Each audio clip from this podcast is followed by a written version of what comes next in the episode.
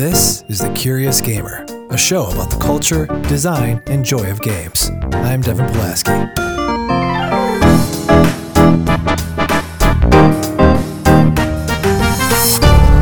I'm going to try something new today. My goal with this show has always been to be a guide that helps introduce people to video games. This is a daunting world for the uninitiated. In my usual 30 to 60 minute shows, attempt to dive deep into the positive qualities and the behind the scenes nuances of the medium.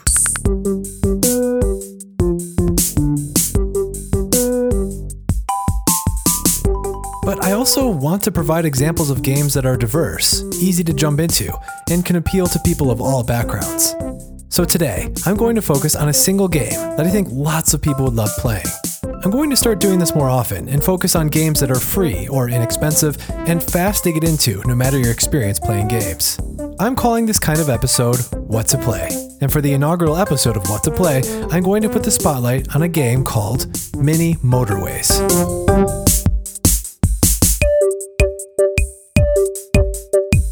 Mini Motorways is one of those games that instantly makes you feel clever, maybe even intellectual. It takes a big, complicated real world challenge, in this case, planning roads in a city, and somehow turns that challenge into something instantly graspable. I love games like this because you walk away from them with a new lens to view the world and take deeper notice and appreciation of something you take for granted, but that's been right in front of you your whole life. So, how does this game do that?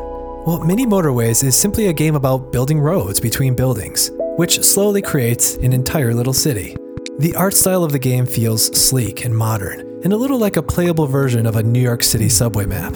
It wouldn't be unthinkable to print a screenshot of the game and have it framed on your wall as a stylish accent to a room. Equally as stylish is the music and sound design. The game has a dynamic soundtrack, which means it plays and evolves over time depending on what you do as a player.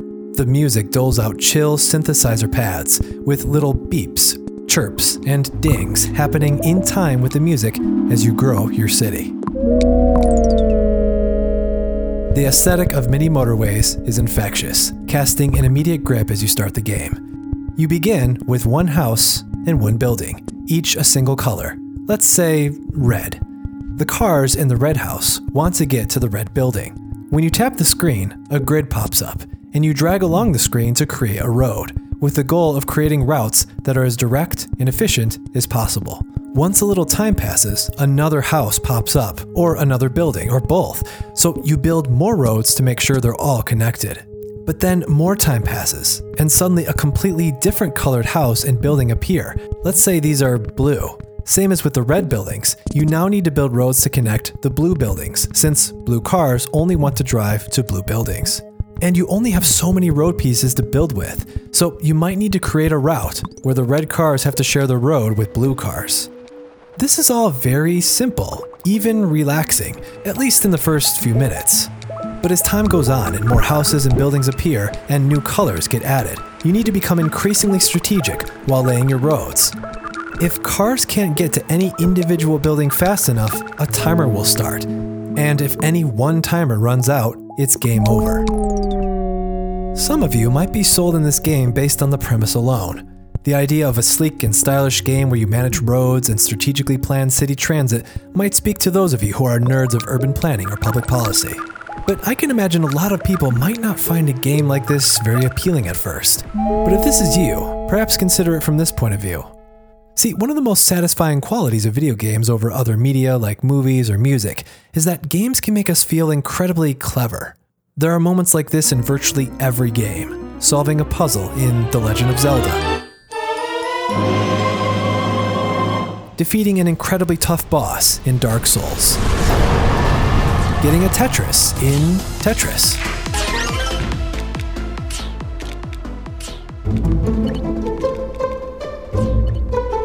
It's an addicting satisfaction of overcoming diverse and increasingly difficult challenges. But the problem with most games is that the accomplishments, skills, and experience you develop in that game can often feel locked to the game itself. I may have memorized the strengths and weaknesses of every type of Pokemon, but where does that knowledge get me in real life, other than being mocked for being a grown man who is still obsessed with Pokemon?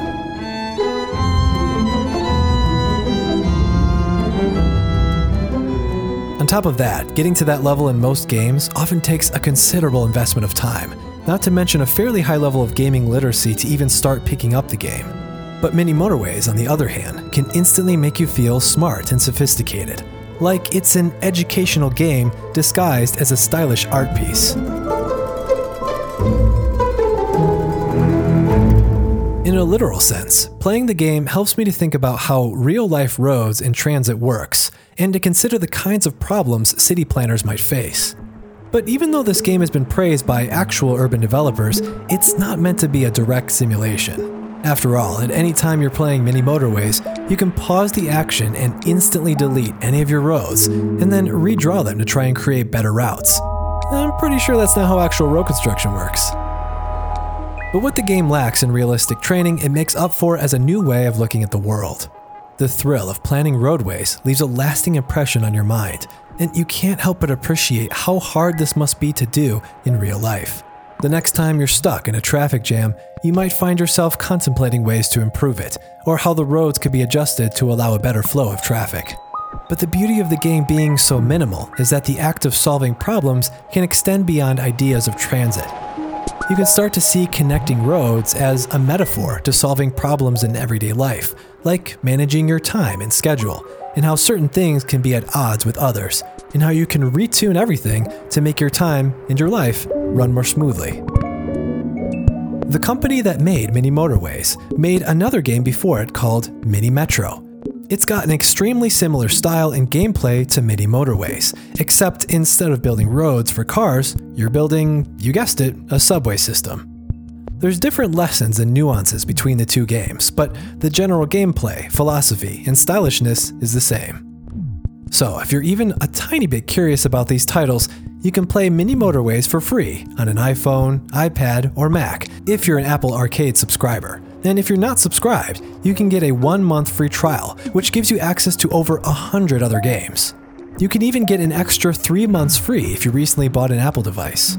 The game will also be playable on PC and Mac in early 2021 through Steam, and will likely come to Android and other platforms in the near future. If you want to try Mini Metro instead, you have way more options. You can play it on Windows, Mac, Nintendo Switch, PlayStation 4, Android devices, iPhone, iPad, and more. Maybe this game will hook you for dozens of hours, but even if it doesn't, I'm willing to bet anyone will walk away from a few minutes of mini motorways feeling intrigued, inventive, and inspired, and forever changing the way we look at the roads we travel.